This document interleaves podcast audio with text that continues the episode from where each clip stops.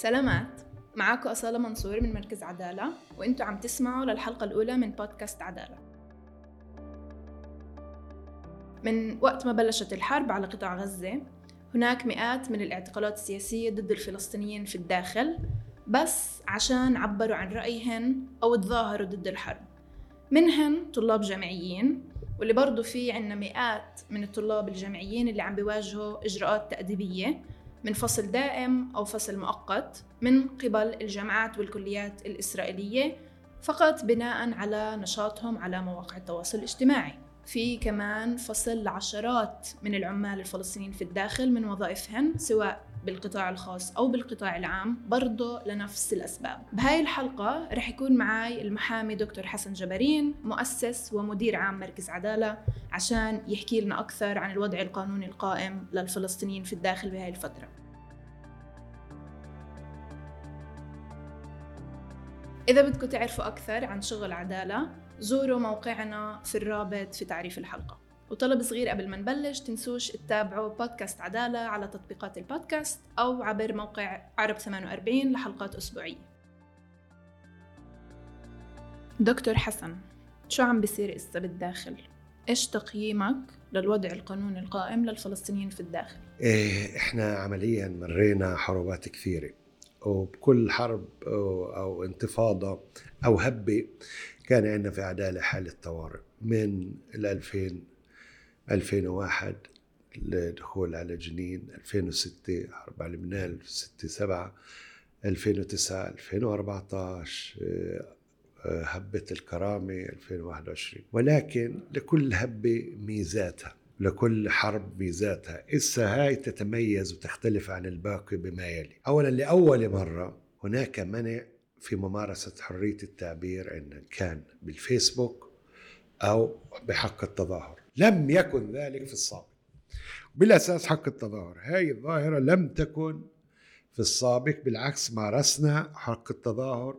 في 2014 كانت مظاهرات صاخبة في جميع البلاد من قبلنا في قرانا في مدننا وفي البلاد المختلطة. وإذا كانت لوائح اتهام قدمت مش على مجرد المشاركة في المظاهرات إلا على أمور اللي حصلت خلال المظاهرات. ولكن لم يمنع حق التظاهر. هاي لأول مرة في هناك منع كامل. يعني عمليا بنقدر نقول إحنا القطاع الشعبي الوحيد في العالم اللي ممنوع يتظاهر ضد الحرب في غزة.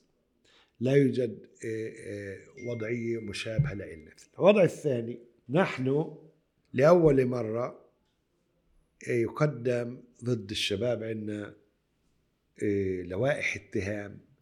بشكل مكثف وكبير وعدد كبير من هذا النوع فقط لكتابات فقط لمنشورات فقط لممارسة حرية التعبير. إحنا اليوم نتحدث ما يقارب 60 لائحة اتهام في هذه الأمور. يعني ال 60 لائحة اتهام هي عمليا مش لوائح اتهام على محاولة لإغلاق شارع إيه، قذف حجارة اعتداء على الشرطة اعتداء على أماكن عامة. لا لوائح الاتهام فقط على جملة أو جملتين كتبت في الفيسبوك في آه، شبكات التواصل الاجتماعي. لم يكن عندنا وضعية من هالنوع خاصة بطبيعة التهم تماثل وتماهي مع منظمة إرهابية ودعم عمل إرهابي. لم يكن بهذا العدد. إحنا بنحكي خلال شهر ستين حالة لائحة اتهام وهذا قبل أن نبدأ بالمظاهرات. كم بالحالة بعد المظاهرة؟ الحالة الثالثة اللي هي شبيهة بكل الحالات ولكن تختلف في مداها. في كل الحالات نحن نجابه أصالة وأنت بتعرفي هذا الشيء مع إنه أنت شاب صغيرة أنا أكبر منك بس كنت في هبة أيار وإنه العنصرية الإسرائيلية في جميع المؤسسات ضدنا هذا الشيء مش جديد. ولكن المدى تاع العنصرية هاي المرة أكثر بكثير ووصل ليس فقط مثل السابق الشرطة فحسب إلا الجامعات. لأول مرة الجامعات الإسرائيلية والكليات الإسرائيلية التعليمية تقدم بهذا العدد طلاب لمحاكم الطاعة على جملة أو جملتين كتبوها في الفيسبوك. إحنا بنمثل ما يقارب ال حالة من الطلاب. وإذا بدي اكشف لك سر في ال حالة ولا حالة منها إلا الطلاب قالوا إنه إحنا واضح إنه إحنا إيه، لا نؤيد اللي حدث في تاريخ كذا وكذا 7 أكتوبر ولم نعبر عن ذلك. يعني عمليا ال حاله اللي إحنا استلمناهن ما في هناك آه، تعبير يتعلق بشكل مباشر في اللي حدث في 7 أكتوبر. أغلبها كثير منها هي حالات اللي الناس بتعبر عن مساندتها لشعبها الفلسطيني في غزة. موقفها ضد الحرب موقفها ضد الجرائم الإسرائيلية. ولكن أصالة كان بهاي المره يختلف عن باقي الحالات إنه دعمك لشعبك يفسر دعم لعدو في فترة حرب لذلك مجرب. لذلك هذول الثلاث حالات هي لم نصادفها في السابق. الحالة الأولى اللي قلناها منع التظاهر. الحالة الثانية عدد لوائح الاتهام العالي في حرية التعبير والعدد جام...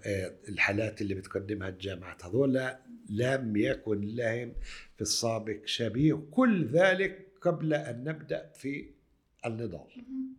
يعني تقريبا دغري بعد ما بلشت الحرب على غزة طلعت شرطة إسرائيل بفيديو على تيك توك بس بالعربي إنه ممنوع تتظاهروا واضح إنه الجمهور آه، معين. احكي لك أكثر عن هذا المنع. أنت حكيت إنه في منع كامل على هاي التظاهرات. ما مدى قانونية هذا المنع؟ يعني عمليا مفتش الشرطة العام أو مدير الشرطة العام آه، طلع في تصريح إنه اللي بده يتظاهر مع أهل غزة يطلع على غزة.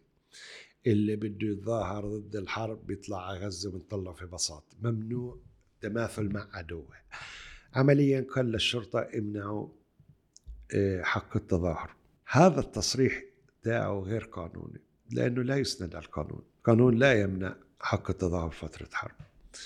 على العكس في فترة كورونا اللي فترة طوارئ كانت هناك محاولة للكنيست وتمرير قانون يمنع التظاهر في فترة كورونا نتيجة من أجل منع التماس بين الناس واللقاء بين الناس والقرب بين الناس. رغم ذلك قدمنا التماس للمحكمة العليا والمحكمة العليا آه، آه، ضمن التماس من النوع اللي كانوا فيه ملتمسين آخرين قررت أنه منع التظاهر في كل وضع طوارئ غير شرعي غير قانوني. حتى بالقانون يمنع ذلك. فلذلك التصريح تاع مدير الشرطة هو تصريح غير قانوني. حاولنا نواجهه في المحكمة العليا في قضية اللي قدمناها آه، آه، باسم الحزب الشيوعي والجبهة. لممارسة حق التظاهر في ام الفحم وفي سخنين وادعينا إنه هذا كله المنع عمليا هو يتماشى مع المنع اللي صرح فيه المفتش العام. المحكمة انتقدت التصريح وقالت ما في هناك إمكانية للمنع رغم ذلك رفضت الالتماس. دعنا بالنسبة لهم الفعل سخنين مع أنه آه، خلت فتحة أنه إذا يقدم طلبات في المستقبل آه، يجب أن تعالج وفقا للقانون. ولكن التصريح هو اللي بيمنعنا من حق التظاهر حتى وفقا للقانون الإسرائيلي وهو غير قانوني.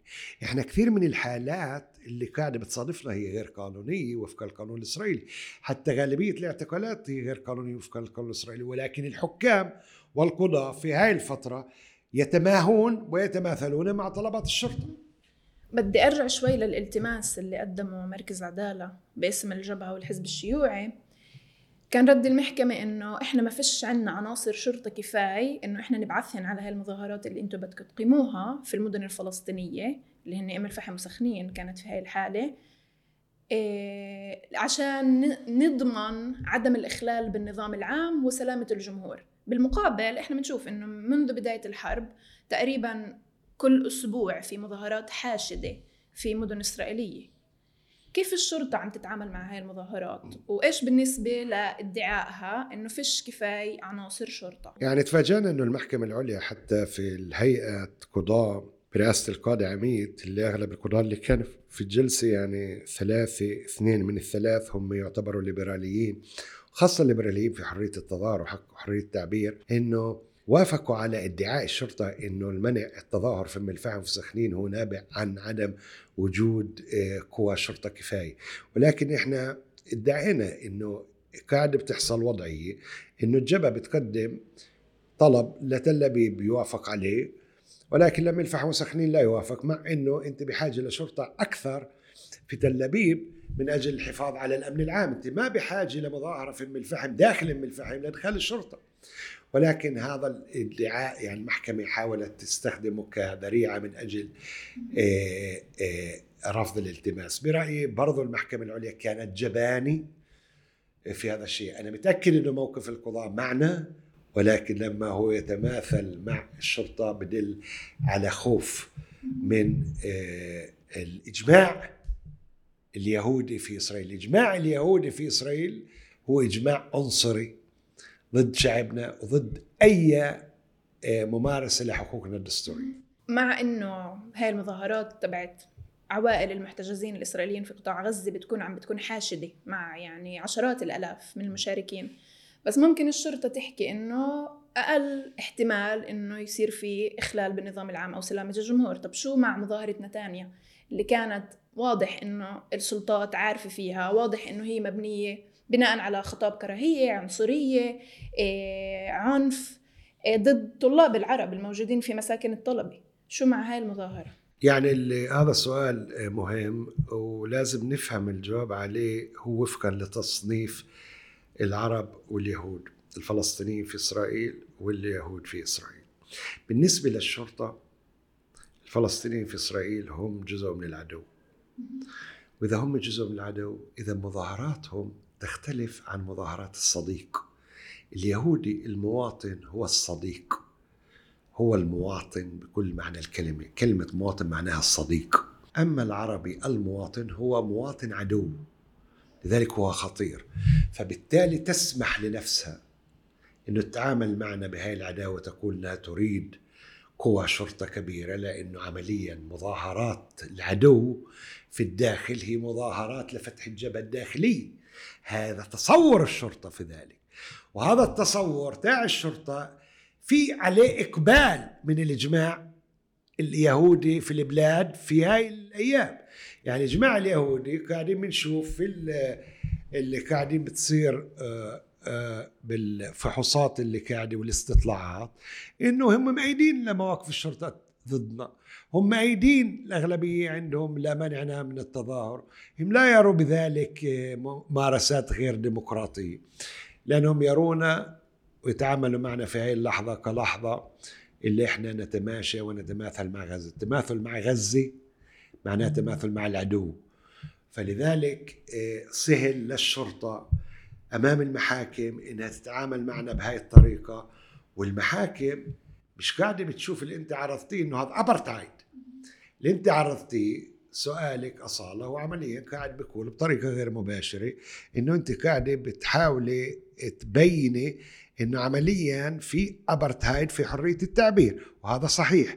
كيف يبرر هذا الابرتايد هو بهذا التعامل بهي العقلية إنه إحنا بحاجة للعرب لقوات شرطة أكثر من حتى مظاهره حاشدة عند اليهود. لماذا؟ لأنه العرب عدو. طب هذا بالنسبة حتى يعني للمظاهرات كتعريف يعني بتعريفها كمظاهرة. طب شو بالنسبة لوقفة؟ إنه إحنا شفنا إنه الشرطة قامت باعتقال أو احتجاز أو توقيف عدد من قيادات العربية بالداخل رئيس لجنة المتابعة رئيس آه، التجمع وعدد من أعضاء الكنيسة السابقين. مش مش مظاهرة كانت وقفة. الوقفة احتجاجية مش بحاجة لرخصة. ولذلك ما كان حاجة لرخصة للوقفة الاحتجاجية. ورئيس لجنة المتابعة بعث للشرطة يوم قبل الوقفة إنه أنا رايحين إحنا نعمل وقفة احتجاجية ومش راح يكون في عدد كبير ضد الحرب. وأنا بقول لكم الرجاء عدم آه، آه، تفرقة. هذه الوقفة ممنوع المس فيها والرجاء الالتزام في القانون. يعني عملية إجمالا الشرطة يجب أن تكون للمواطن الالتزام في القانون. إحنا كمواطنين بنطلب من الشرطة من شان الله كونوا يعني حافظوا على القانون ما تكونوش كريمنالز ما تكونوش مجرمين.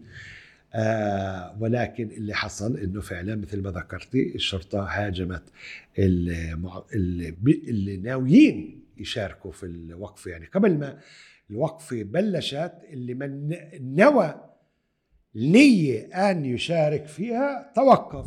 طيب إحنا ثاني يوم توجهنا للمحكمة إنه من أجل إبطال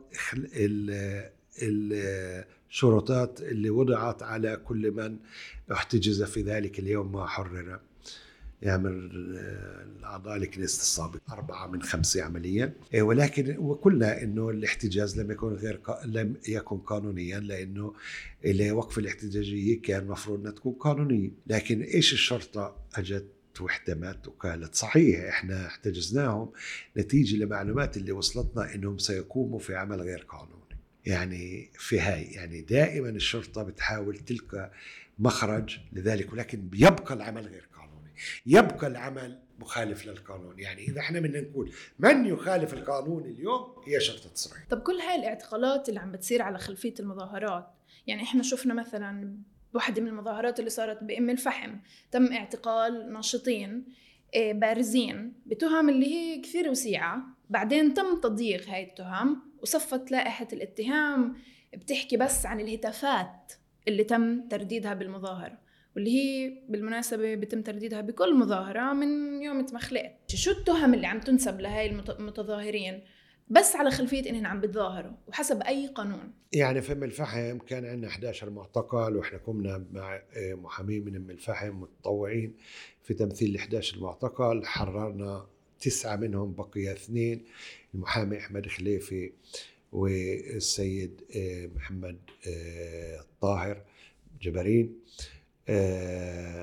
اللي عمليا منسوب لهم لاثنين مش إنهم قاموا باعتداء على الشرطة مش إنهم قاموا باعتداء على الأماكن العامة مش إنهم شاركوا في قذف الحجارة مش إنهم آه، أغلقوا شارع مش إنهم قاموا بأي عنف ضد أي شخص. كل التهم ولغاية لهي اللحظة هم بالسجن. يعني عمليا إحنا بنحكي من 19 10 لليوم. شو تاريخ اليوم؟ أصالة 20 11 يعني حوالي شهر. هم في اعتقال. نتيجة لكم من شعار ذكر في المظاهرة وهي الشعارات مثل ما ذكرتي تذكر في كل مظاهرة وقبل 7 أكتوبر. لم يكن أي شعار يخص 7 أكتوبر. يعني مثلا الناس إنه الناس في في المظاهرة بيقولوا يا جماهيرنا انضموا انضموا شعبنا بضحى بدمه بالعبراني طبعا لما ترجميها للقاضي بينت وكأنه انضموا إلى المقاومة المسلحة لشعبنا لأنه بضحي بدمه. فانت ذكرتي فعلا من, من يعني كل المظاهرات اللي إنت شاركت فيها تعاملتي مع هاي الشعارات عادية لما نقول يا جماهيرنا انضموا انضموا شعبنا بضحى انضموا انضموا لهي المظاهرة السلمية. ولذلك إحنا أنا بقول لك يعني من تجربتي هاي لأول مرة من 20 سنة إذا بنحط أكتوبر على جنب بنحط هبة القدس والأقصى على جنب.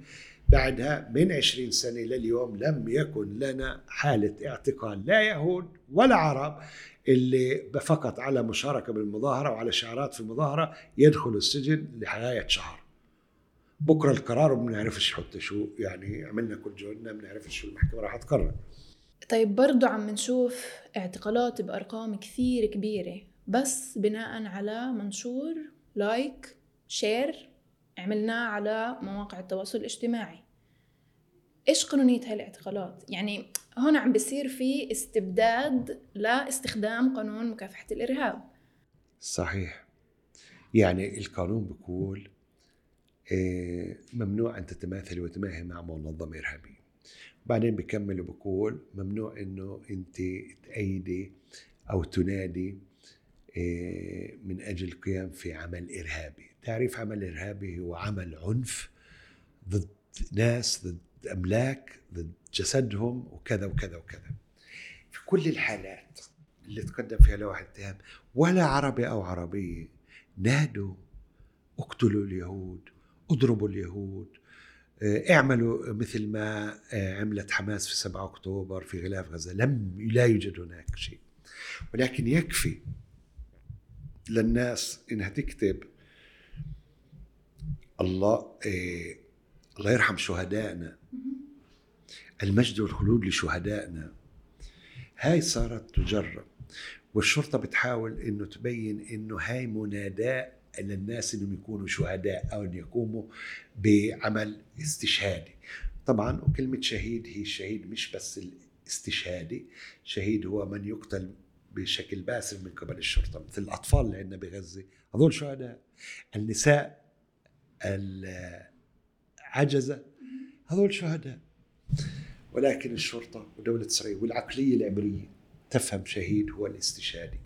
لذلك تفسر وكأنه مناداة في عملية استشهادية وبالتالي آه، اعتقال. ولكن بما أنه إحنا بوضعية اللي فيها العنصرية ضد العرب عالي جدا لم يكن لها مثيل والشارع الإسرائيلي خلينا برضو نحاول شوية نفهمه بدون ما نقبله نفهم شو بصير معاه بدون ما نقبل مواقفه. آه، هو بيتعامل مع آه، الحدث اللي كان ب 7 أكتوبر المجزرة إنه مشابه للهوليكوست. أو أهم حدث حصل بعدهم كإجرامي بعد الهوليكوست.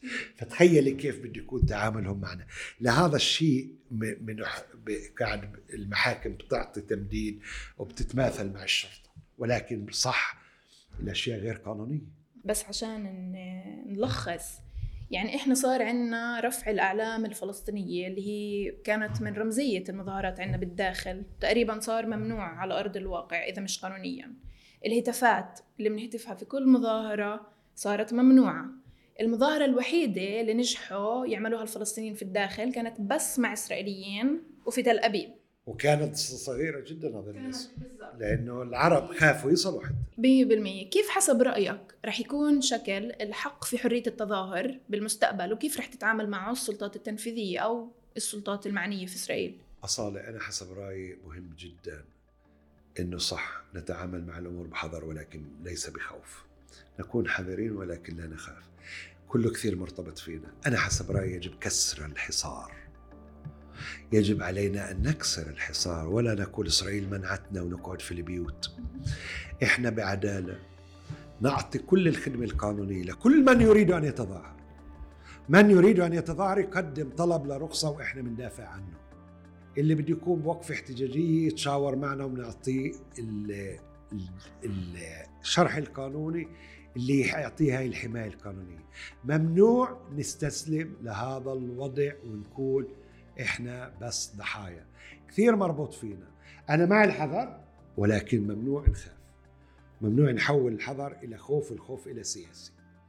لذلك أنا بقول باسم كل محامين المحاميات بعدالة توجهوا من اللي بده يكون بمظاهرة بوقفه احتجاجية يتشاوروا بنعطي كل الدعم القانوني. ممنوع نوافق على سياسة الإسرائيل سياسة شرطة إسرائيل اللي هي سياسة غير قانونية.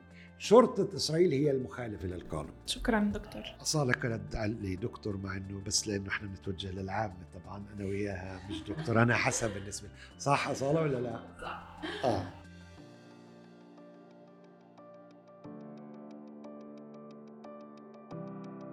هاي كانت كمان حلقة من بودكاست عدالة. تنسوش تتابعونا عبر تطبيقات البودكاست. وإذا في عندكم أي ملاحظات أو أسئلة ممكن تبعثوا على البريد الإلكتروني المرفق في وصف الحلقة.